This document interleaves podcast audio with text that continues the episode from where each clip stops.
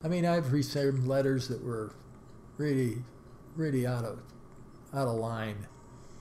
You know, like, you're a disgrace to the university. Why don't you just leave town? And, you know, things like, just people that were, I had one guy and I saved that one. I kept a lot of them and I threw them away because I said, why am I keeping these things? I don't even want to, you know, I said, well, if I write a book, maybe, I said, no, I'm not even going to do that. You know, put them in the book. Well, this guy, was, he signed his name, and he he was a, had a roofing company up in Sioux City. I didn't, I never wrote back to anybody. You know, I just forget, just don't create something. But I saved it, and, and, and that's the exact words he said. You're a disgrace to the university. Why don't you just leave and take your family with you, or some really dumb stuff. It was, so then we win a national championship. Okay, so I get this letter, this beautiful letter written, how wonderful, what a great job I'm doing, all this stuff like that. And I look, and it's the same stationery. How many years later? Oh, it's, who knows? I mean, it, probably five. And uh, so I did, I, I said, I got to do something. I thought I stared at both of the letters, the one that said I was a disgrace and the one that was, what a wonderful job, you know, all this stuff. So I said, you know, I got, so far I've gotten two letters from you. And I'm I'm sending this other one, and I really want to know for sure, which one do you really mean? That's, I never heard from him again, and that was the end of it.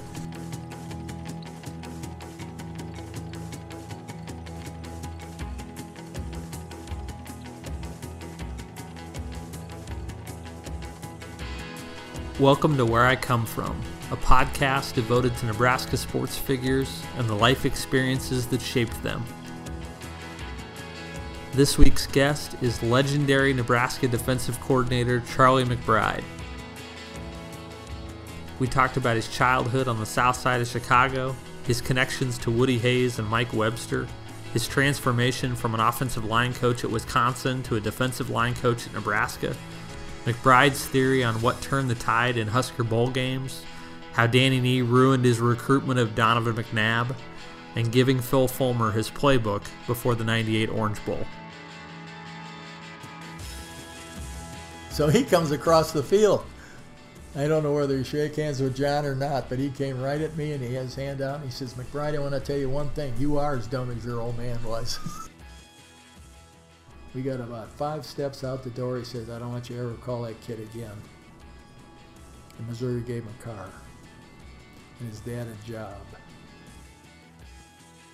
Right there, just tackled somebody. He said, Coach, can I have that towel? Throw me that towel. So he threw him the towel. He started waving. He says, we're done. He said, we give up. This is where I come from. How'd you get the Nebraska job?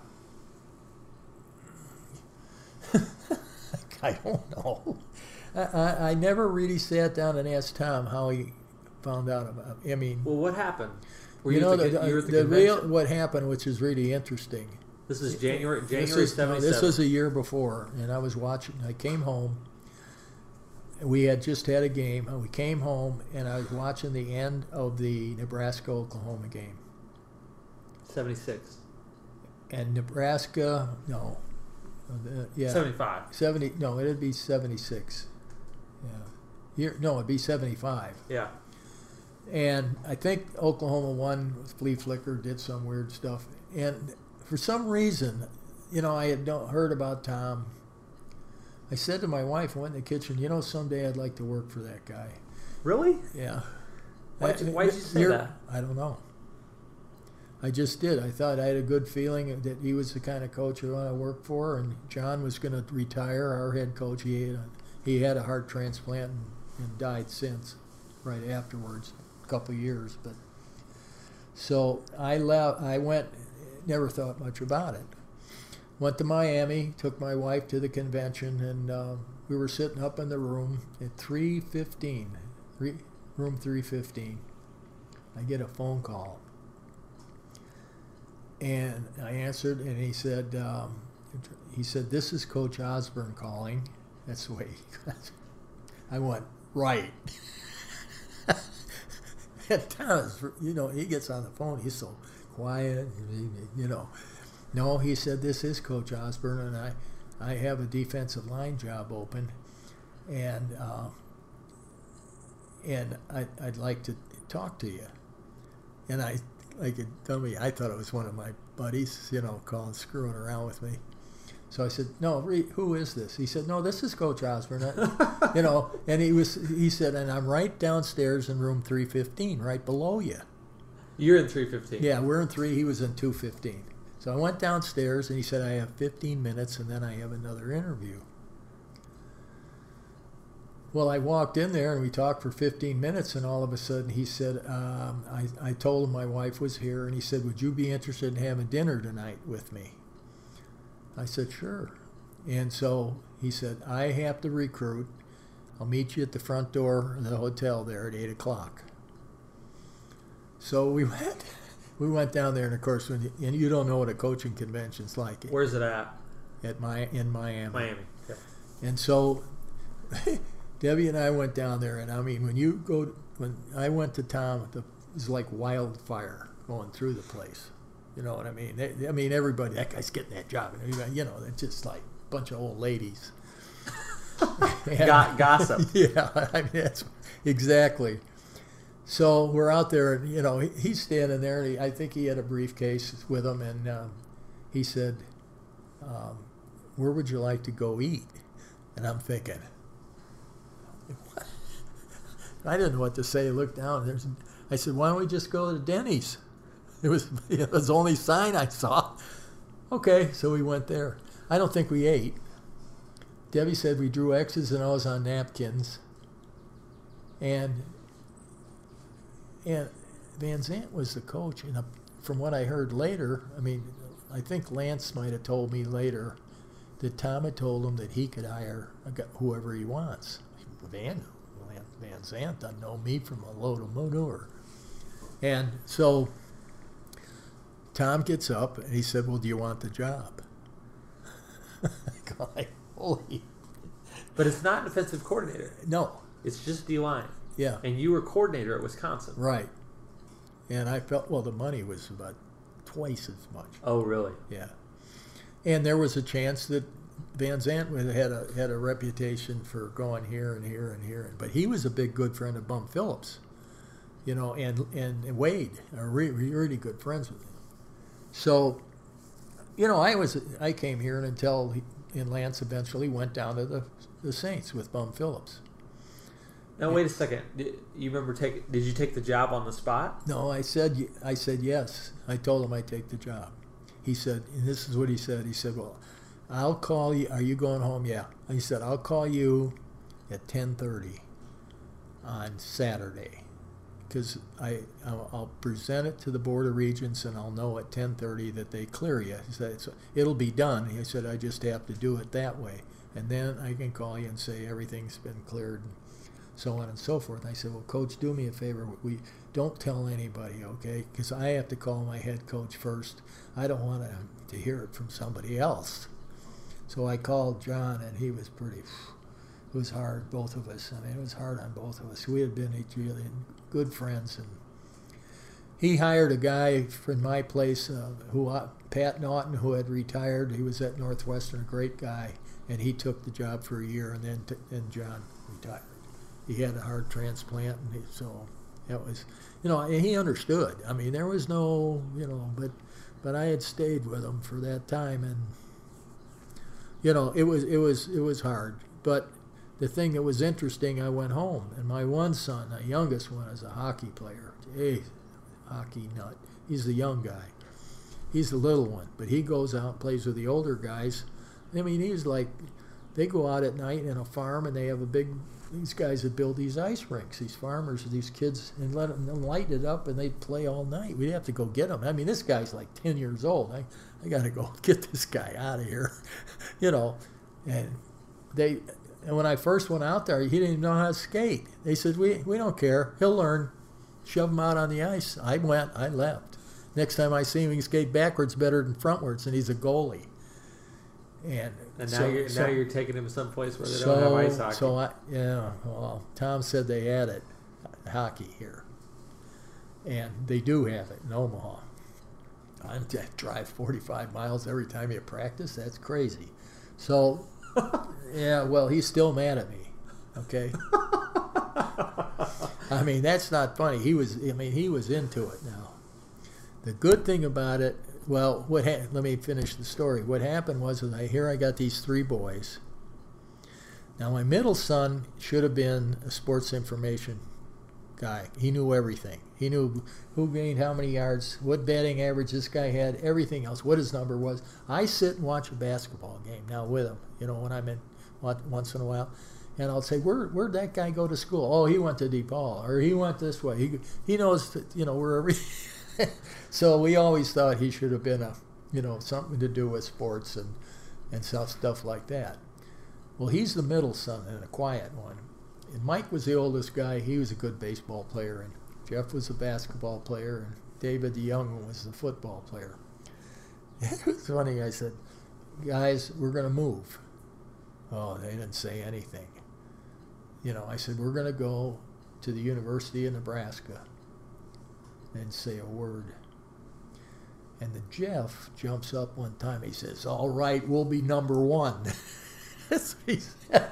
And so everybody else said, okay. So we ended up, you know, going, and they all went to Southeast, and, you know, they all went to Irving Junior High, and, you know, the whole deal. In fact, my son Mike, Frank Solich, recru- uh, coached my oldest son when he came here.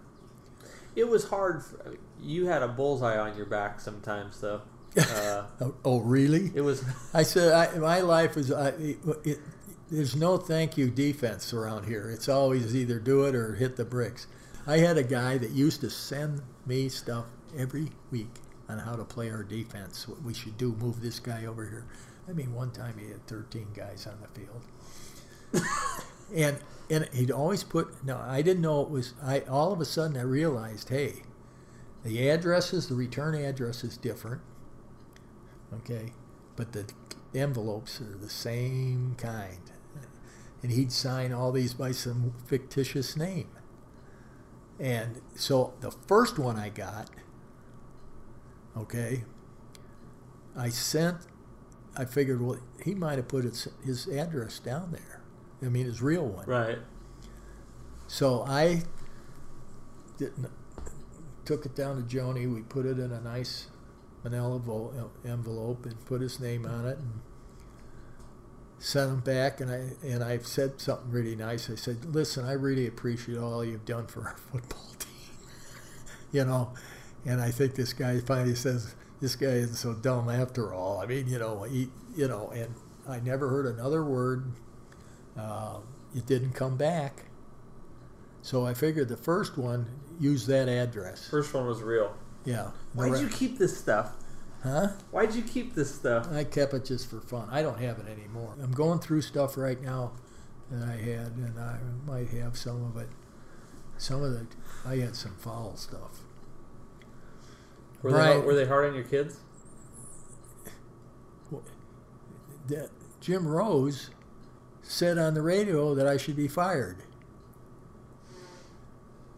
My son Mike went to school with him. He was down at the station, got a kick. I never worried about them saying anything to my boys. They're going to pay the price. I mean, I'm telling you. You're from Chicago. Uh, what part of Chicago?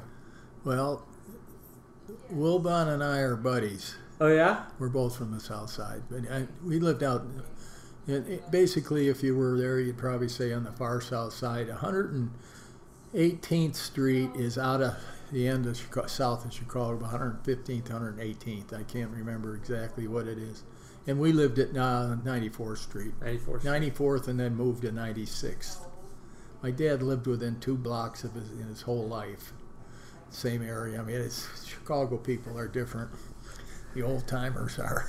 It was, uh, was it a prototypical South Side Chicago neighborhood? No, it, you know, it was a saved neighborhood. What's that mean?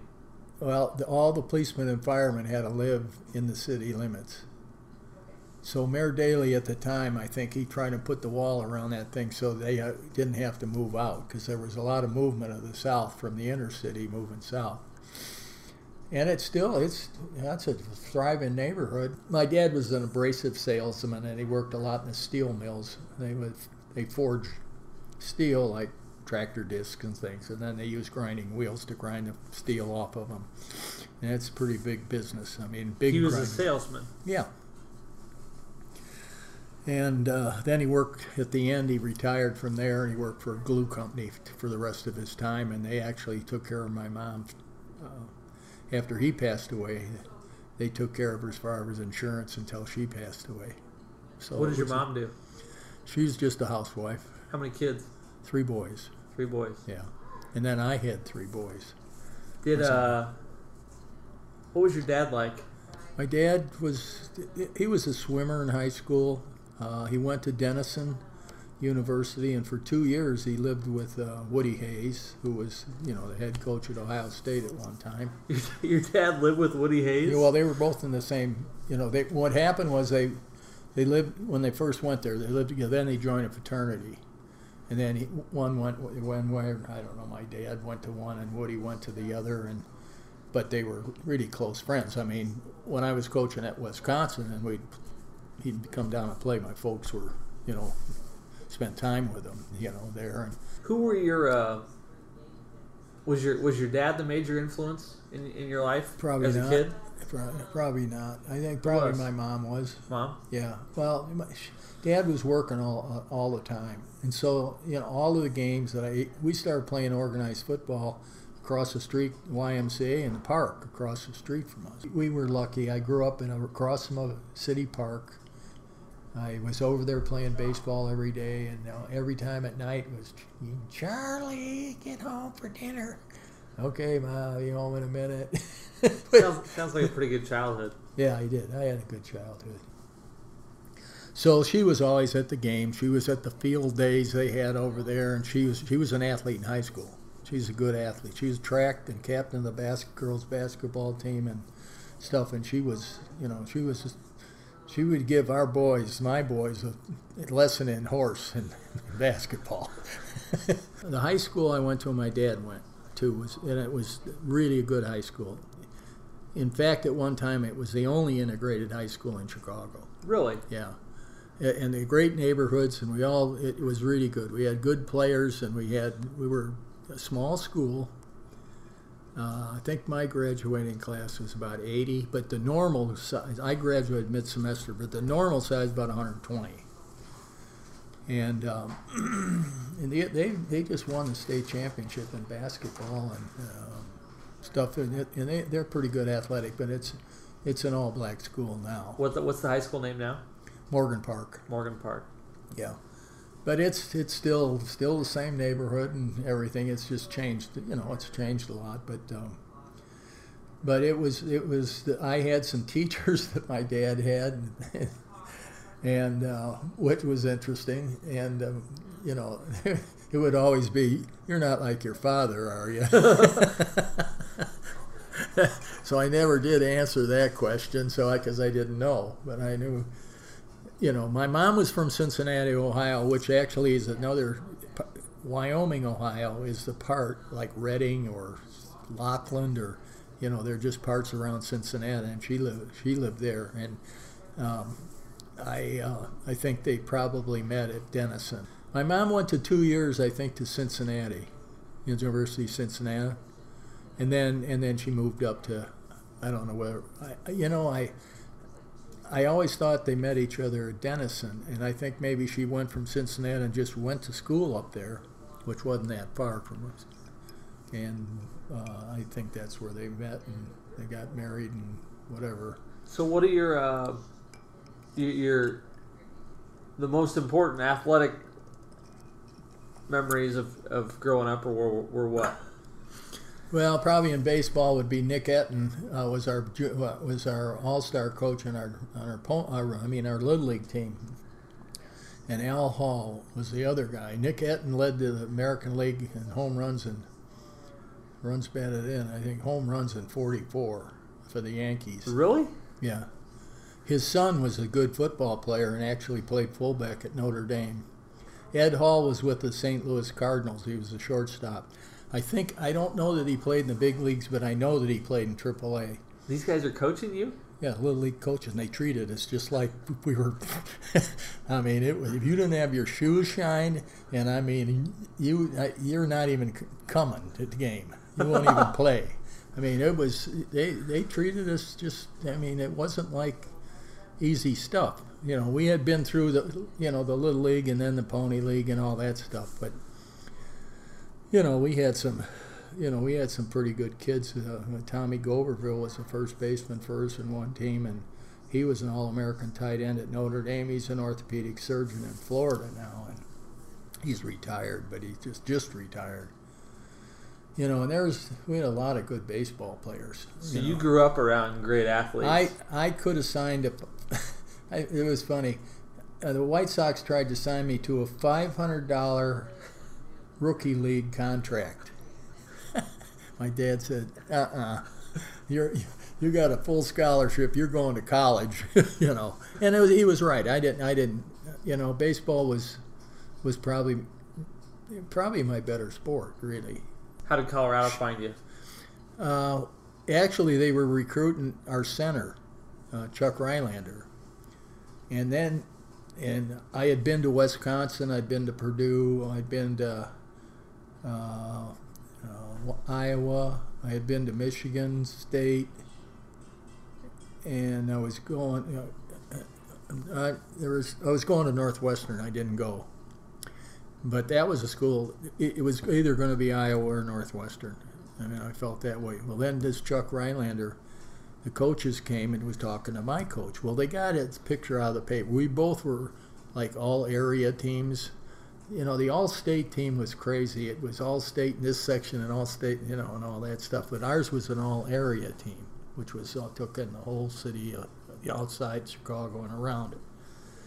And we were both there, and Chuck was two fifty, and I was about one eighty-five, about six one, and, you know, just a little guy, you know. I mean, they're looking for some linemen, you know, they're going to Chicago. And they, Colorado, quite a few guys come out of Chicago that were linemen and tight ends and stuff like that. Well, I ran in the we had we had a, a track meet. We had a track team. There were four guys. I was one of them. We had the relay team. Your whole team was four guys? Four guys, yeah. And so I ran the hundred and the two twenty, and I was faster than all of those guys. So they ran in all the other stuff, the, uh, the hurdles. And that we practiced in the hallways at the high school in the wintertime. And then we played baseball. When there was a track meet, we left the baseball team for the day and went and got our gyms. We, I ran in baseball shoes. I mean, I didn't have any track shoes. I didn't even know there was such a thing. Because a city school doesn't have much. We don't. I mean, when we had football practice, we came, and the first, the grass would be up to your knees, okay, first of all. Now you'd have to go through the whole back of the schoolyard and pick up the glass and all the stuff that the, you know, because during the summer people would throw stuff over the fence and break it. And so we picked up, we all started, the whole team, and we lined up and go right through the place, pick up all the glass and the rocks and all that stuff. The problem was there was a big manhole cover out there, and there's a, my, my, I have an elbow that's a, fell on it and just. Blew the cat, blew the end of it off of it, and I never did anything about it. I, th those days, you go. I broke my hand one day, and my high school coach was probably the guy that I, you know, I mean, I. If it wasn't for him, I wouldn't be probably wouldn't even been coaching or anything. Why?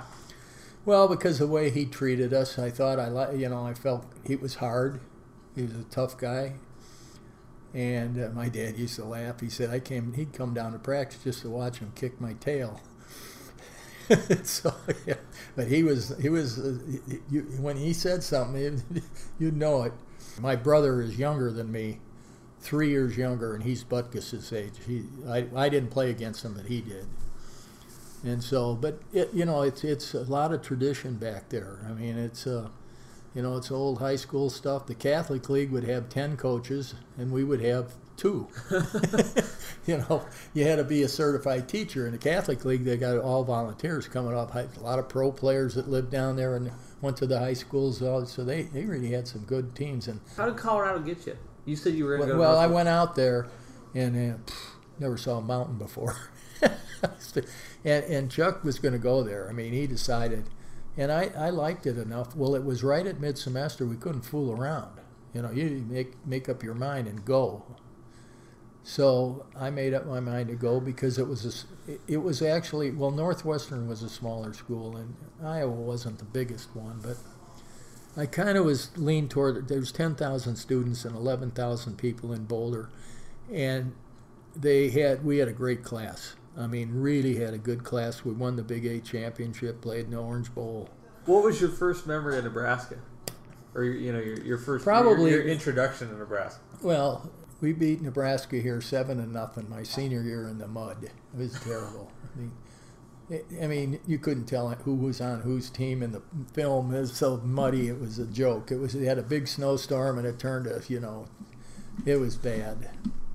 And we went at the game. And from that day on, Nebraska um, never lost to Colorado for twenty-five years or so. And I was coaching here when we did lose the Colorado. So your last game was sixty-one? My last game was sixty-one. Here. Yeah. The, yeah. The, the lowest point for Nebraska. Well, but, but then they, I don't think, I think it was twenty some years before they beat, you know, yeah, Colorado beat. Yeah. And, and I was coaching here when that happened. So it was on both ends of it. But our coaches were different. Okay, I mean, they, they were still young, and they still, I was standing next to our backfield coach, and our head coach was standing next to him. The next thing I looked is he was laying on the ground. I thought, what? He just died. Well, our head coach apparently punched him in the stomach, and somebody heard him, and he said, he said, he said, don't be telling me what to do, and he whacked him. And the guy's laying on the ground, and I mean, that, they, I mean, they were, didn't fool around, and so...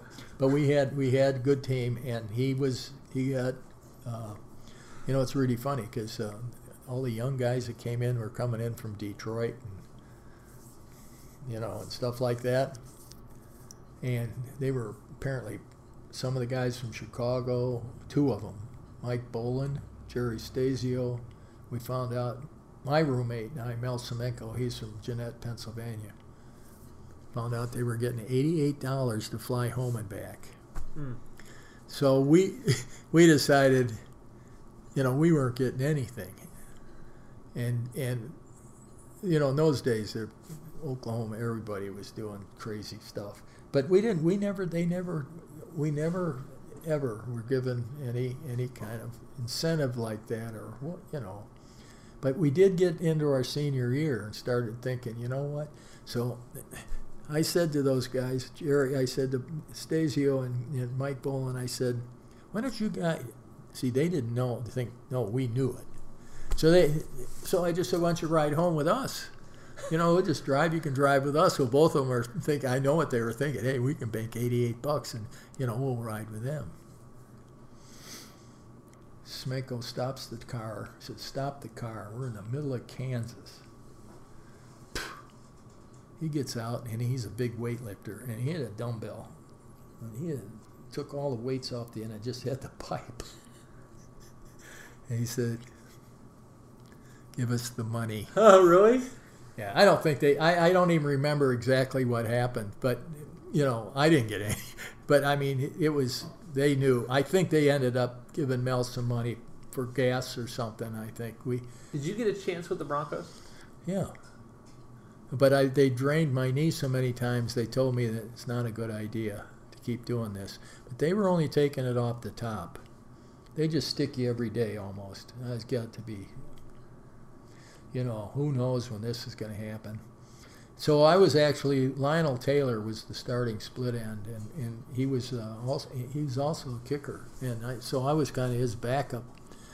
And, um, and then they had three hundred guys go through the camp, because it was only the second year of the Broncos. I mean, they're bringing everybody that, if you breathe, they're going. And I, I have to laugh. I probably still have my contract. In fact, I do someplace, but when we moved, I don't know where all that stuff is. I had a, my contract was nine thousand dollars, and I had got a fifteen hundred dollar bonus. I mean, it was big money. How long were you in the N F L? About six months. It just got to a point where they, they just came and said, look, it, you can, you know, it, we just have to let you go. I mean, this is stupid, you know. I mean, I could still run, I could still do the things, but I, you know, I was still, so nothing ever happened, okay? So with that's, me. no. So I, I coached with it. You know, I could run and do things, but it was, it just didn't function. How did you know you wanted to coach? How long? How did you I, know, How did you know you wanted to coach? I, I just wanted to be like my high school coach. You know, I mean, he was the one. I just the way he was. Uh, he was. He was just. He is a special person in my life, and uh, I mean, he. He did. He was a straight shooter, straightforward, hard nose. He brought me up. I was with the freshmen. And he brought me up to play safety in Soldiers Field in a playoff game. And Lynn, we played Lindblom High School. And, you know, all here I am, all these guys are the varsity guys. I'm like, my eyes are like, you know, I'm scared to death. You know, I, I, I never forget. I thought, oh God, it's, I got to go do it. He said, don't, just play deep. Don't worry about it. Just play deep. Everybody else take care of stuff. Break up the ball and be sure you try to knock the ball out, doing all those things. He said that there there is an, uh, a player that plays end on their team. You gotta you gotta keep an eye on him. His name's Jim Gibbons. Well, he played I don't know how many years for Detroit. And so all of a sudden, young defensive backs are always looking in the backfield. So the ball snapped, and I'm looking in the backfield, and this and the guy ran right by me.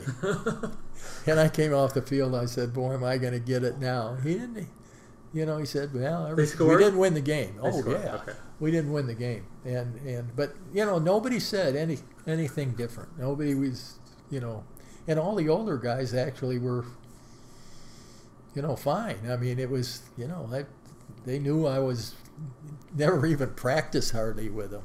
You had a pretty big moment in your career uh, at Wisconsin, nineteen seventy-six, when the the head coach fires the defensive coordinator. And the D-line coach. Right. So. Well, what happened is, is he, I don't think John fired him. I think that the Elroy Hirsch fired him. Elroy Hirsch was our athletic director. And uh, I think Elroy, through the alumni, I think he got pushed a little bit there. And, and John was pretty upset about it, but that was the way it is. You, your A D says the guy's gone, he's gone. So I'm sitting in there in the office one day just minding my own business. It was kind of off-season. We didn't have as much work to do as they do here nowadays because of the, uh, you know, the press and all the recruiting, the way they recruit. So uh, we ended up, uh, uh, I was sitting in there and the secretary comes in and says, "Coach Jardine wants to see you right away." And I'm going like, oh boy, here we go. You know, you, and think, I, I, you think you're going to get fired too? Well, no, I, I, I didn't know. You know, I didn't know. He said, "Charlie, we're going to make you the defensive line coach and the defensive coordinator." He said, "You got good coaches to work with you, to help you, but I want you to be the coordinator." And we, we, we went to Ohio State the year before that. And I walked out on the field, and it was cold. And Woody yells at me, "Hey, McBride, are you as dumb as your old man was?" And I just went, "Hey, coach, how are you?" You know, I'm going to keep walking. So we got, they kicked off to us, and we scored in three plays, and Woody went haywire on the sideline. And I told John, "I think we made him mad, coach." Well, we got beat fifty-six to seven. So he comes across the field. I don't know whether he shake hands with John or not, but he came right at me and he had his hand out and he says, "McBride, I want to tell you one thing. You are as dumb as your old man was." I mean, that's that was Woody though. I mean, that, and then he'd get at the convention and I'd be his long lost friend. He'd be walking with my, his arm around me and you know and all this stuff. And he was, uh, you know, he was a piece of work. But how did you make the transition to defense? Easy.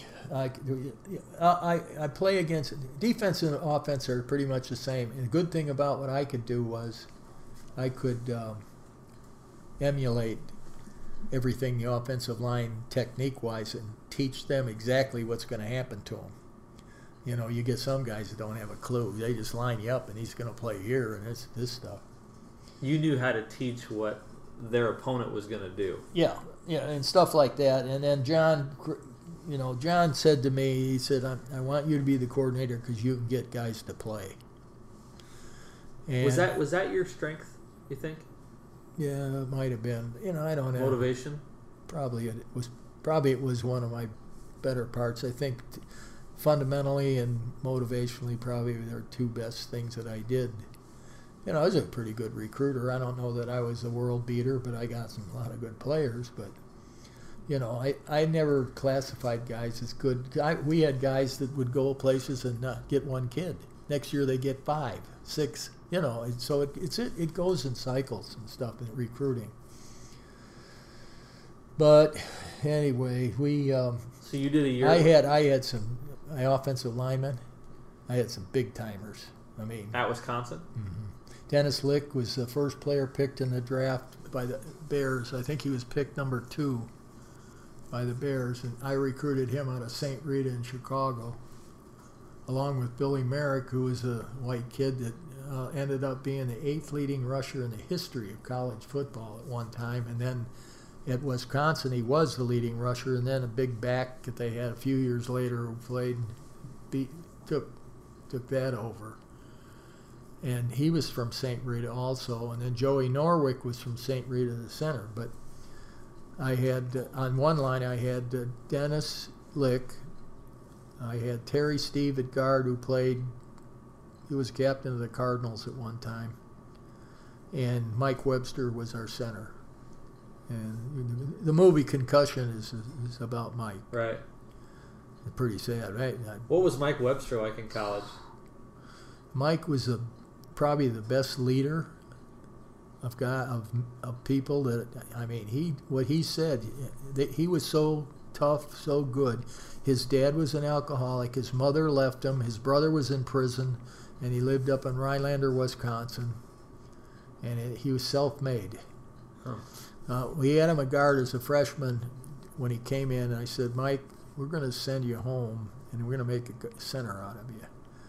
You know, I don't want you to learn to snap the ball. So he spent two or three days with me. We were down on the field. He spent a couple hours a day snapping the ball, showing away. So I gave him a bag of five balls to take back. And I said, what you do is get yourself fifteen yards, the ball fifteen yards away, and put a tire waist high. And snap the ball into the tire. Then move it over and put it down, you know, so you're about two feet off the ground, and you want to snap it in there for extra points, seven yards. He came back, and I mean, we, he came back, and he had the balls in the bag. He brought him to my office, says, Coach, here are the balls. Oh, okay, Mike, thanks, and all this stuff. And I went and looked at them, and each end of the balls, the leather was wore out, both ends. Of all the balls, five of them. He, I mean, this guy snapped the ball like you couldn't believe. And the kids, you know, fingers, fucking fingers this big around. I mean, he grabbed you, you were screwed, you know. But he was tough as nails. I, I the first time I had contact with him, he just got beat in uh, state finals, not the state finals, in the semifinals in wrestling. And he was no question going to be state champ. And it was one of those deals where, you know, he zigged and should have zagged, and he got beat, and he was tears in his eyes, and boy, he was. I knew then this guy's going. I thought he was going to jump and try to find the guy, jump up, but he was a big-time competitor. And I said to Mike, I got mad at him a little bit one day. I said, Mike, you got to be the leader of this offensive line. I said, and one way you can do it is we always tell you to do what when the huddle's broke. He said, sprint to the line of scrimmage. I said, how many guys are doing that now? No, we're not going. I said, then you do it every time. And he did it for seventeen years in the N F L. Sure. Pissed everybody off. He get him mad because, Mike, slow down. he'd go, he'd go, yeah, he'd turn around. He didn't care what anybody says. We're going. Let's go. You know.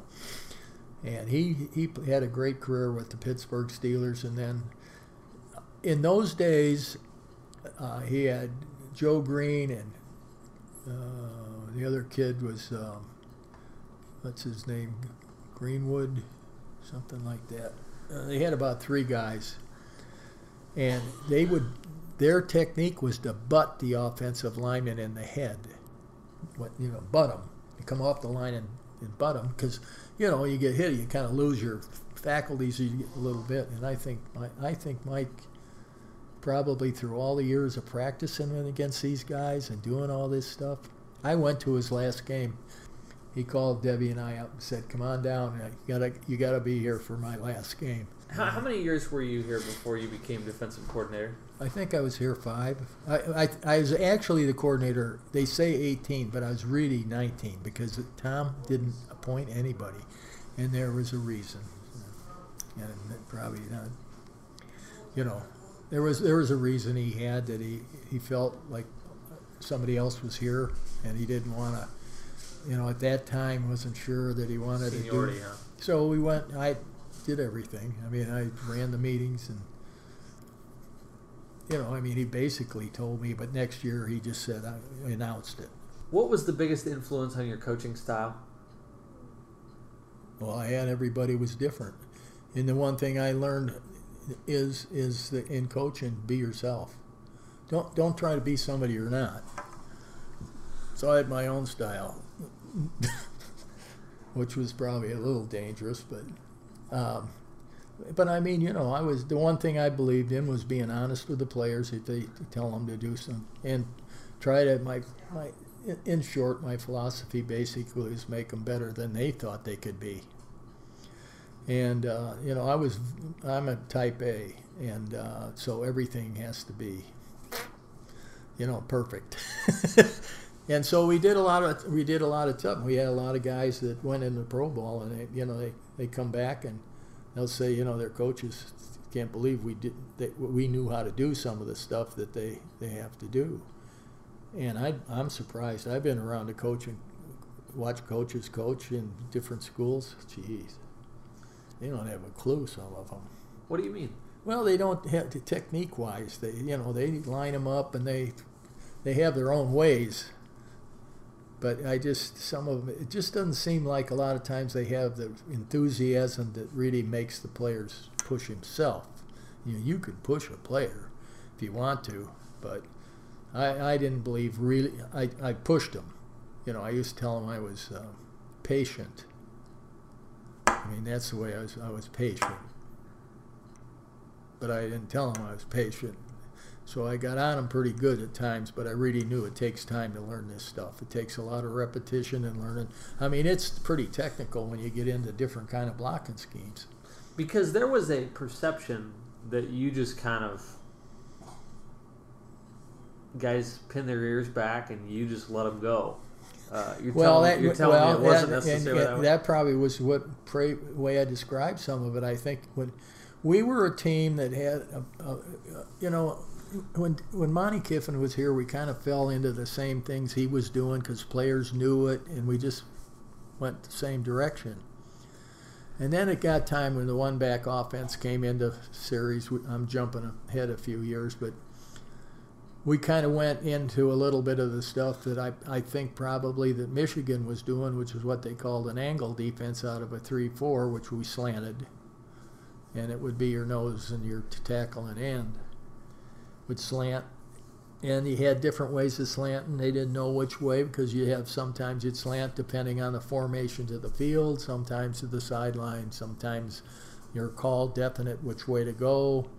So there was a lot of little things, and then you had kind of a pressure, little small pressure package that went with it. And you know, we were good at it. I mean, we were successful. We really had some good players, and that's why we were good at it. But then they got into the one-back offense, and we're talking late eighties. Yeah, Miami, Florida yeah, State here, yeah. Right? We were playing so much speed. I mean, we were just not fast enough to keep up. I mean, it was speed. It was, so we went out and we recruited guys that our outside linebackers. We had a three, four, three, and we took two of the best defensive linemen, put them down over the guards, and uh, basically took our outside backers, put their hand on the ground and let them go, you know. And until we got the zone blitzes and stuff way later on in the package, uh, we they didn't do any dropping. They just came high-yaka, and we had different alignments for them. So um, we didn't. Everybody knew what we lined up in. I mean, when I go to a clinic, they go, and that's all you did. But then when we decided we wanted to get more pressure on the passer, we felt like if we went to a four three, we would actually have two defensive linemen, whereas in a three four, you have, in the old days, you had two tackles and a nose, okay? Now the, the pros call those tackles the ends and outside backers. Right. That's how it goes, but... Because it, because you're calling it a three four, uh, but it's sort of synonymous with five two, right? Uh, three, yeah, three four is a five two defense. Right. In the old days, it's the old Oklahoma five two right. defense. And, uh, well, we were starting to see one back. Well, what happened is you, you'd face one, you'd face a two-back offense for eleven games of the season, then you go to the bowl game and you'd see yeah, a one-back. Well, offense. we well we, we play early. We started seeing Utah. We played them and U C L A. They, yeah, and they were going. You know, they were throwing the ball more and going to one back, and they were getting. So, the thing that we felt like is we're going to keep pressure on them from the ends, from the outside, no matter what, and we're going to learn to play the blocks by reading, by recognition when the ball snapped. What do you mean? Well, we re- recognize the blocking scheme. Like if you're an end and play one away from you, you just shuffle. You'd stay there, you'd look for the reverse, stuff like that, and look for the cutbacks and things like that. Uh, but again, if you saw the guard pulling, then you knew uh, if he's is he pulling on the line of scrimmage or he's getting depth and pulling. And the near back, what's he doing? Is he coming outside to hook you or is he coming inside out, you know, to block you? So there was different things you could read on the move, and the good players got to learn to, to do that. But most of the tackles couldn't handle our outside backers. I mean, our guys were fast, and uh, and those outside backers, I mean, it's like, you know, and we didn't recruit so much size as we did speed. We recruited a lot of guys that were strong safeties and running backs in high school, but were defensive players. And we didn't have, we had a one, one-man switch. Like if we called a nickel or a dime defense, we called it dime, but we only really only switched one guy. That was our Sam backer, because that was usually the slowest of the backers. But one year, our Sam backer ran a, um, uh, ten four hundred meters. ten, was it a ten four? No, he ran a ten four hundred yard dash, a nine four hundred yard dash. And then he ran a ten, I don't know, he was really fast. Who was it? Jamal Williams. Yeah. And um, then E J, Eric Johnson, ran a ten six in high school out in Arizona, and he was our will linebacker. But those guys could all cover backs. So we didn't need to switch all these people around and have a dime guy come in in the secondary and all that. But we, we did it later on. We did we put we did put a defensive back in because it really got going where they're really spreading them out all over. And and then we did take our Sam backer out and put uh, a defensive back for him. But that was about the only substitution we did. You were really small in those last ten years. How did you stop the run? Well, that's what we did first, and you know we got to a point, and you know the old saying, make them one-dimensional, and that's what we worked for. You know, we played Miami one year, and uh, I think uh, they get uh, they they ran the ball t- once in the second half. And uh, I think about three times in the first half, and we just smoked them, you know. So they just said, the hell, we just got to throw the ball. And so our kids were just lining up and teeing off, you know. So, and, and we got to a point where we were actually faster than some of those teams, and a lot better athletes than a lot of people in the press thought, because uh, when we went down and um, uh, we played uh, Miami in uh, we, I remember Lou Holtz telling me he didn't think we could win because we just didn't have the kind of athletes and the kind of speed that Miami had. And, uh, you know, Lee Corso, of course, he was there going, yeah, yeah, yeah. He was, he, he, I, and, uh, but Lee was always weary about, leery about Nebraska, because uh, he had played us and we we beat him thirty-one to seventeen, and he and all his kids were coming back. He thought he was going to be good, so he stuck sixty-two on him down at Bloomington, and he gave up. He said, "Whatever you do, play Nebraska on the road, because then they can't use those threes and fours that'll come in and knock the snot out of you." You know, so. Well, that's the story of the Minnesota game in nineteen eighty-three. You didn't you didn't have a big enough travel party to keep the score low, right? Yeah. Well, I mean, that's what happens in these kids. You put them in the game. They're not going to sit there. They're going to try to show you what they can do. And I remember going up there, and uh, Kenny Kenny um, Graber went to Minnesota. He was state heavyweight wrestling champion in Minnesota. And he went up and asked if he could walk on, and they said no. So he went down, his dad drove him down to Iowa, and they were going to make a circle and, you know, see what was up. Iowa said no. And when he came to us, and he's sitting in front of me in a desk in the summertime, there's nobody around, it's me.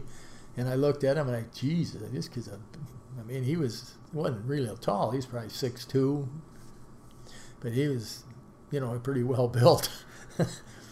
And quiet, never said a word. His dad did most of the talking, and he said, "We can't understand it. Would you be interested in the one?" I said, "You're darn right." Well, he started for two years, but I'm going to tell you something. We played Minnesota. He was ter- chasing their backs down from behind. I mean, he was wired, and and you know, and the they had a new defensive coordinator at Minnesota, and he wrote an article in the paper, which all our players had on the bus. He said they're going to see defenses they've never seen before.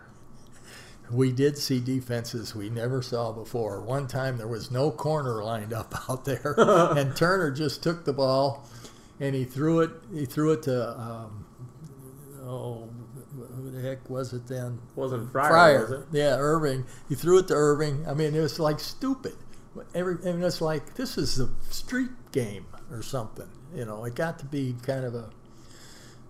But uh, I don't know whatever happened to the defensive coordinator after that. What they did is probably sent him home somewhere or something. I don't know.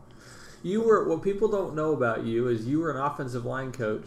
Yeah. Uh, for fifteen years. Yeah. I was, well, I, I was always an offense. Even when I was in high school, I was more of an offensive line, defensive line coach. Because what'd you, what'd you play at Colorado? I was a tight end and a D. Well, we were. We played both ways, okay. So I was a defensive end. But we had a guy named Jerry Hildebrand who was about two twenty-five, thirty pounds. I was one ninety-five to somewhere between one ninety-five and two ten, I mean, my playing. And when the formation was one way, I was the tight end, and the formation was the other way, I was the split end. And I was also the punter. Well, Buck Nystrom was our, was our uh, coach, our line coach, and Buck was... Uh, really a tough duty. I mean, really, I mean, he was a, he was hard-nosed, you know, and he, he really put it to us uh, pretty good. And I always laughed. I, one day I asked him, I said, "Coach, what size shoe do you wear?" I, he said, nine and a half. I said, "Oh, would you take those two you got up my butt and take them out?" Yes, please. You know, but he was that kind of a guy. He was a, you know, great person. We're real fr- good friends. We go up and see him. When did you meet Milt? Do you remember your first impressions of Milt? Milt? Yeah, he was a G A when I came here. And I mean, Milt was Milt and I were the, you know, the same same kind of people. Kind of we we really. I mean, we just. We're best friends from the beginning. Oh, and really? I, yeah. And I just was, he was assistant to Clete Fisher all the time, and I kept worrying. I said, "Bill, are you going to be okay? Is, you're not going to, you're not going to leave, are you?" Or, you know, I mean, we got into those things. And, and you know, it was, we got, we had a great relationship. We'd, we'd go, one of our things is, you know, Milt liked to drink beer, and, um, you know, I drank some, but I, I wasn't a big beer drinker like he was. And, um, we'd go out to Davie, out here, little town, Davie pub, Davie tavern, little farm town. and play cards with the farmers out there. And the kids, their kids would be playing football, you know, for the schools out and around there and stuff. And we had all these used shoes.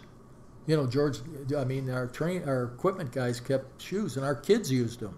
You know, they'd go in and they'd see a pair of shoes, they'd take them, they'd play in them, you know. They, so we ended up going out there and finding another shoe. Kids, oh, can you get us some shoes?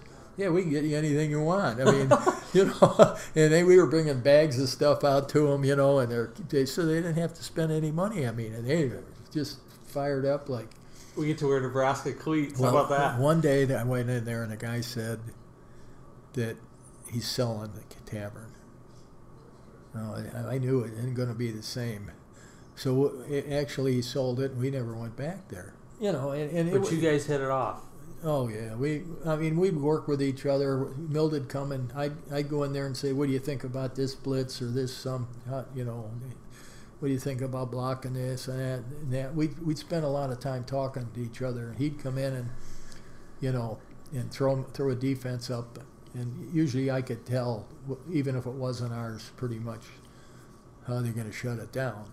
You know what's interesting is you got there right about the time where Nebraska became offensive line university, you know? I mean, yeah. You got there right when Remington was young. Right. Steinkuhler. Well, they, the way that the way that they work here is is was probably perfect for for doing what we did, because we had two offensive line coaches and actually two defensive line coaches. And you can't coach the inside guys because the go other guys will be just standing around, yeah. The outside, the defensive ends.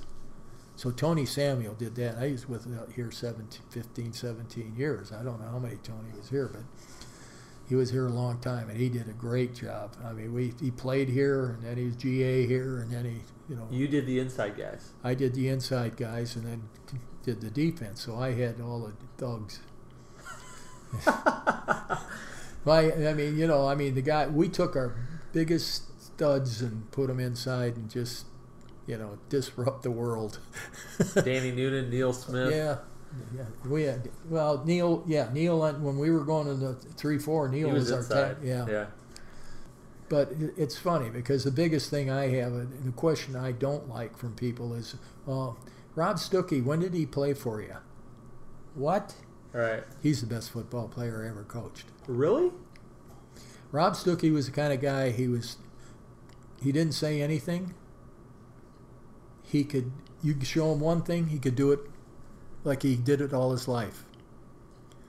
And he's now the head of the Carlisle group in Washington, D C And that's saying something for you to... Well, I mean, he, he was a guy. You ever coached. Well, I mean, he, he and he was tough. He wasn't a pro player. He just was a guy that could. You didn't have to spend a lot of time work. I mean, he he just stand there and do everything. And you get in the game, everything would be as best he could do it. But he did everything technically right. Lexington, yeah. Nebraska. Huh? Lexington. Lexington oh Nebraska. Yeah, I went up there to recruit him, and his brother was already walked on here. He had ended up leaving here and going to Northwestern because of their school or business school or something, or their whatever he was in. But um, so I went there and I drove down the street and I looked at the, oh there's there's the Stuckey house, and then I said, well, looked at the, I couldn't find the address, so I drove down the next house. It had Stuckey on the box there too. It had three in a row. In those days, Nebraska got so many good players from in the state. Terry Keneally, Lauren Kaiser. Lauren, Lauren was a guy that everybody, well, everybody, but the staff turned down because he was a tight end. He played fullback and he played some linebacker. And he was, Mike Corrigan said he was too slow. Um, whoever was coaching linebackers at the time said he was, you know, he wasn't fast enough. And, and I had recruited Johnny Mitchell, and Johnny ran a four or five, and Uh, you know, he's, and Ron Brown says, well, I want guys that can run like Johnny Mitchell, and this guy can't. Okay. But I, Tom said, I was late for that meeting, and I was just walking in, and they were just getting done, and they had just axed him. Lauren Kaiser. Yeah. and I, Tom says, I want you to look at this film. I'm going, I'll look at it, okay. And then the guy started getting up. He said, no, no. I said, everybody is going to look at this again. All I knew is he was tougher than nails. But he's a point guard at two hundred thirty-five pounds. I remember that. And I said, I, I turned, and Tom sits right here. I turned and said, Tom, let's make a defensive lineman out of him. He turned around and said, really? And I said, yeah, we'll make, we can make a defensive lineman out of him. He'll get bigger. And, of course, everybody in the room is going like, well, you know, maybe, you know, the guys were saying, Corrigan said, you know what, if that's what you're going to do with him, I want him on the team. You know? It wasn't Corrigan. He was gone by then. Huh? No, I don't think he was gone. Yeah, it wasn't was Corrigan. Yeah, it was. Kaiser was in the nineties. No, it was somebody, though, that said yeah. That. But anyway, they turned him down, and Tom said, you know, you're going to have to dra drop one of these guys that we're recruiting out, you know, other defensive linemen. You got to drop one of them. You know, we can't, we won't be able to offer him. I said, that's fine. You know, I mean, Lauren came here, he was two thirty-five. I think the last year when he played, when I was here, he was three oh five. And he was a starter, you know. And that's that's the gift, though, here, is that you, you could develop guys. Though. Sure. I mean, it wasn't, they yeah, weren't. That's they the whole key good. to our whole program was we worked hard as, as we could on technique. And so were you just better coaches or what? I don't know. I had never been. Well, come on, you know. You, I don't know. What do you think it was? Do you think it was strength and conditioning? I think it was our, our, the way we ran the program. I think it was the way we treated the kids. I think it was Tom's honesty and all of our. We were honest with what we did with them, and I think they laid it on the line for us, and I think they laid it on the line for their families and everything else, and. You know, and I think that we were we were good coaches as far as knowing what's going on. I mean, knowing how to teach kids. And you work together forever. Yeah, I think I, I, I know that one thing. If I would say to myself, I think I'm a pretty good teacher. Hmm. And uh, you know, and and I could I could tell when kids are having a tough time. I I tried to get to know as much as I could about each one of them, family, everything else. So. You know, if some, and I tried to force them that if they had a problem, you know, if you come and tell me what it is, I'm not going to go tell anybody who it is. You know, you know, let me know if you're having a problem and or things like that. I don't care. Tell me if your girlfriend walked on you or anything, just so I know why you're moping around or doing something like that. You you were you had a temper that ran really really hot. Yeah. Uh, half of it was. You they didn't know sometimes if I was kidding or not. You weren't kidding very often. I was kidding sometimes. they, they, they just got me. But you you recognize that it, that a defensive coordinator especially it it paid to be a little bit crazy, right? Well, crazy isn't it, that I you know that I pushed them. I mean you know that I would demand things. A lot of times I got to a point where one guy is screwing up bad. Okay, I go in the huddle, chew them all out. Get them, get them, you know, and we got problems here. And guys would know who I'm talking about, but I wouldn't zero in on the kid. And they'd take care of it. Paul Cook, a trainer, told me that the difference between you, Danny Nee was crazy too. Huh?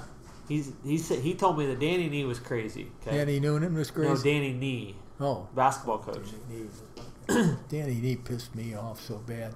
Where's, I'm recruiting... Uh, uh, what the hell is the kid's name from Mount Carmel that went to Syracuse and got drafted in the first round by Philadelphia and played with him for years? McNabb. No, McNabb. Donovan McNabb. Yeah. He, he bargain is re helping me recruit him so he can play basketball here too. Yeah. I bring him here and take him over to see Danny Nee. He walked down the court, walked right by him. He says, I don't want any guys playing football and playing basketball too. Bargain was like, I mean, he's been in the kid's house. He would have come here. And he went to Syracuse because they said he could do it. So, um, but but Cook told me that the difference between you and Danny, Danny would light a guy up, and that was it. You would light a guy up, and then you walk into the locker room and throw an arm around him. Well, and he I, said the difference is was was the critical. Well, what's on the field is on the field, okay? There's no carryovers. There's no, you don't hold any grudges against anybody. I my philosophy was never leave the person with a negative, with negativity all coming off the field. Really? Yeah. If you get in a kid, you know, if you got into him hard, that you always find a way before he leaves that field that, you know, he just, that he doesn't feel like it's, you know, so he doesn't walk out of there and say, that dirty son of a bitch. You know what I'm saying? It, Did you but, follow that rule all the time? Yeah. yeah. I, did, I mean, I even talk about that at clinics. They said, whatever you do, don't you leave your kids leave the field with a negative feeling, because that ain't, you aren't going to win. Huh. You know, I mean, they got to like the game. And by, by doing that, young kids are really impressionable when they're young. You don't know how you can destroy kids. You can destroy them by calling them dumb all the time. You know, I used to have a deal with the pros. I was in charge of pro scouts. So you never say that a kid can't play. Okay? So I had terminology that they understood, so would anybody. But I never used the words, this kid can't play. So when they'd come in, they'd say, well, what about John Brown? He'll be a hell of an alumni. Man, how smart is this kid? He, he doesn't need many reps. He's really, he's smart. How smart is this guy? He needs a lot of reps. you, you said you learned a lot from Tom. Well, I learned a lot about, you know, a little bit. I, you know, I, I never changed as a coach. Uh, but, I mean, patience a little bit, you know, myself. And, I mean, I was I was basically, uh, you know, like I'd stay up all night nights and work at the office, and sometimes I got kicked out of there. Tom would kick me out and make me go home. But he was a, he was a big influence on me. I mean, he was he was a person that I really respect. I had a chance to leave here I don't know how many times. I never sat down to count them. I had a chance to go in the N F L. I had a chance to go to other colleges. I wanted my kids to be from Lincoln, Nebraska. I've seen too many coaches, kids that, that don't have, where do you, where are you from? Well, I, I was in I, I was in Lansing. It was my sophomore year, and my junior year we went to somewhere else, and then my senior year they got fired and we went somewhere else. And I Debbie and I counted some guys the other day. We, she had we were driving here. One guy had eighteen jobs. So they, well, that's what my kids come back here to. All their reunions, all their friends are here, and they can say they're from Lincoln, Nebraska. And that's what I wanted. And and you know, I mean, I had Landry going to throw some pretty good money on me, and I I told him, and then he gets fired anyway. So I would have been a short-term duty guy. You were going to be a D-line coach? Yeah. He, he was fun to recruit with. I went in one house, and it's a long story, but the kid was a, really a great running back. He ended up being awful. The kid was from Michigan. He's a running back out of Saint Louis. And, I mean, you turn the film on, you're all like, ooh. So, anyway, the Michigan guys, we're coming in to talk to the kid. The Michigan guys come out the door. He said to Tom, he says, hey, coach, I hope you have your bag of money. So the father said, we didn't see the kid at first. The father's sitting in there. He said, do you want to see his highlight film? Tom says, no, I've already seen it. I need to talk to him because we had somewhere else to go. I need to talk to him, and I'd like to, you know, he said he was going to meet us here, so that was the story. And and as it ended up, the guy, you know, said, well, what's the deal? And Tom said, well, we're going to give you room, board, books, tuition, and fees. And uh, fees is we'll pay your lab stuff and pay for the this and that. And, uh, you know, that's a full N C double A scholarship. The guy says, no, what what what is the real deal? Tom goes, that's it. He said, well, then you might, you know, he basically in so many words told us we weren't going to get to talk to his son. Tom gets up and walks in the, in the kitchen. The mother and the kid are standing in there. Tom tells them, come on out and sit down. And he talked, gave a big speech, went on and did everything he was supposed to do. We got about five steps out the door. He says, I don't want you to ever call that kid again. And Missouri gave him a car. And his dad a job. And he ended up at Missouri? His dad didn't have, his dad was a carpet layer, and they got him a job somewhere. And, and the kid had a gold and black G T O. Missouri got him. Yeah, I know. The guy that got him is a thief. He didn't last long either. He ran around with four Super Bowl rings from the Pittsburgh Steelers, you know, and everybody, oh my God, you know. So it's, Jesus, he isn't coaching anymore either. You had some frustrating days, huh. uh, your first fifteen years on the job. I mean, you know, you guys couldn't beat Oklahoma, and then you had, had a hard time with Colorado for a few years. Uh, yep, but how'd you get through that? Just kept pounding. Just, just kept working, recruiting hard. That's all you can do. Did you think it was going to turn around in, in the early nineties? Because those were some... Oh, I didn't know it would be like that. I mean, I you know we we didn't talk about conference championships. We talk about national championships because you if you win the national, you beat you won the conference. So why talk about that? You know. And I think we won quite a few conference championships and lost quite a few bowl games. We lost six or seven in a row. And that had to do with, I really believe, the way we practiced. Hmm. Our kids never got a chance to sit down. And we'd go to a bowl game and it'd be like, you get up, you eat at ten o'clock, you get up at nine thirty, you have a meeting, you get up and eat at ten, uh, you get taped and we go leave there, you get, uh, or we'd have a team, we'd have a stat, uh, not a, we'd have a position meeting, then we'd get on the bus and uh, practice was like at one thirty or something. And too many events. Yeah, and then you go to an event at night, and you come home. They got to get dressed and go do something. And it, it worked. So the next time, what we did was the we had practice at like seven thirty in the morning, and the kids had from about two o'clock on the, the day off. They could go to the beach. They could get you know, and we just started winning. I mean, it made you know, it wasn't like well with us. I, I said to Tom. Somehow we got talking about our next life. Tom says, well, I'm going to come back as a coach's wife so I can enjoy all these bowl games.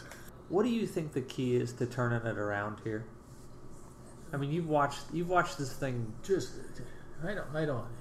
You know, I think we had, we got a certain group of kids together and, and, and the, they, the, the other teams followed. I mean, all of a sudden we're really, you know, I think when we lost down at Florida State and that field goal and the guy kicked the, you know, we we lost. I got a letter that I'll show you from Bobby Bob and said we beat them in every category there was. And they won. And they said, you know, though we lost by a field goal a year ago or something, and this year it was you and, you know, and, but he said, I just want you to know that you don't feel bad because you beat us in every category, you know. And we won the game because if we missed the field goal. So, but it's, you know, and I went down there, and Florida State used to call the defenses the same as ours. I left their notebook down there. I left a notebook at Tennessee with Philip Fulmer. I said, Philip, just take the notebook. It was done. John Chavis, I used to go down with John. And, and Kevin Steele and John Chavis were roommates in college. Well, John's at Tennessee, so I used to go down there. They, Philip Fulmer called me and said, you come down and talk to us. So I went down two years. The last year I was there, Philip said, I had my, my notebook and we were looking. And, and the coaches, I said, why don't you just take this notebook and keep it and do, you know, look, do what you want with it. This is your defense. Yeah. Well, I gave him the whole Your notebook. playbook. I gave him the whole playbook. And Philip, Philip comes up to me. We're playing him. In, we're playing him in the bowl game. Ninety-seven or ninety-nine? Not seven. The we national, play, the, the Peyton Manning year. Yeah, we played him, and I said, uh, "Well, that wasn't a national champion. Ninety-seven. That was a. That yeah, was. Was it? Yeah. I don't remember. I don't. Tom's remember. last game. But anyway, he, he said, Charlie, I'm really sorry. You know, I feel bad that we had your notebook. And I looked at him and I said, you know what? I don't care. I said, if you learn something out of it, great. But I said, there's a lot of stuff in there. And we can't run it all in one game. So, okay, here, here's what happened. I don't think I ever got the notebook back, number one. I, I don't have it. I might have got it and left it somewhere or gave it to a high school coach or something. But he um, called me up and wanted me to come back. This is the third year now. And I said, well, you know, I don't know. Uh, he wanted me to come back a certain time. And I said I had to do, I had to talk to my wife, and we were going to go to the convention and do that kind of stuff. Well, I'll talk to you at the convention. So he, he, we were sitting at the convention talking. He says, you know, can you come come back? I said, I want you to talk to our offense. Go on. Talk to your offense. Phil Fulmer yeah. wants you to talk to his offense. Yeah.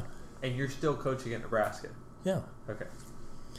He wanted me to see how we broke them down and what things we thought that might be things you want to keep in your offense. I think that he was going to sort it out, the things that I, I never said don't run this, but I said a few things. I said, you need to never stop running this thing, you know, and stuff like that. And he wanted to know how we broke them down, and I showed him all of our stuff, how we broke broke their sets down and their patterns and this all this stuff. And, you know, and I, you know, he said, uh, geez, you know, I said, you want this stuff? He said, can I, yeah, can I? I said, yeah, just take a, I gave him a stack of stuff that thick. We had about two or three. One we gave the kids, one we had as coaches, one had all the formations, one down a distance, and one in red zone, all kinds of stuff. So basically the scouting report on how to beat Tennessee. Yeah, it was, it, it's it how we do it for a bowl game because we have more time. See, we have more time to get ready so we can do more things. So he went in and ran it off on the thing and, you know, and I told him, I said, hey, why are you running it off? I said, just take this. He said, really? I said, yeah, just take this. I said, I've got copies at home. I mean, I did, you know, so. Hey, but he was, he's, he, the, ep the epilogue to that story is your last game of your career, you saw him again. Huh? You played him again your last game of your career. Yeah, what, I, what's the linebacker's name? Ford? Ford? He's a pro first-round draft choice for Tennessee. I was standing on the sideline at the end of the game. We're winning, and I was standing on the sideline, and he says, Coach, he said, hand, hand, he was right there. He just tackled somebody. He said, Coach, can I have that towel? Throw me that towel. So he threw him the towel. He started waving. He says, we're done. He said, we give up. He starts waving the flag to serious? Our bench. Yeah. he, said, he said, we give up. That's it. We're, we're beat. It was at the end of the game. But was, the, was it a sweet way to go out? Nobody knew I was retired. I told the players. I told Mike Brown and Ralph Brown. Those were the only two guys you told? Yeah. And I assume that they probably went and told other people, you know. That, But what happened was, is the game's over. We're, at, we're out in Tempe. There's two things that happened. My first full-time coaching job was in that stadium with Frank Cush, and we beat San Jose. My last job in that stadium was Tennessee, and we, I won the last one, so I made the full circle all the way around from the first day to the last game, which was, to me, meant a lot. Thanks for listening to Where I Come From. You can access our entire catalog of episodes at omaha.com slash podcasts or your favorite podcast app. We encourage you to subscribe and leave a review. Thanks to Bird Creek for the music. We'll see you next week.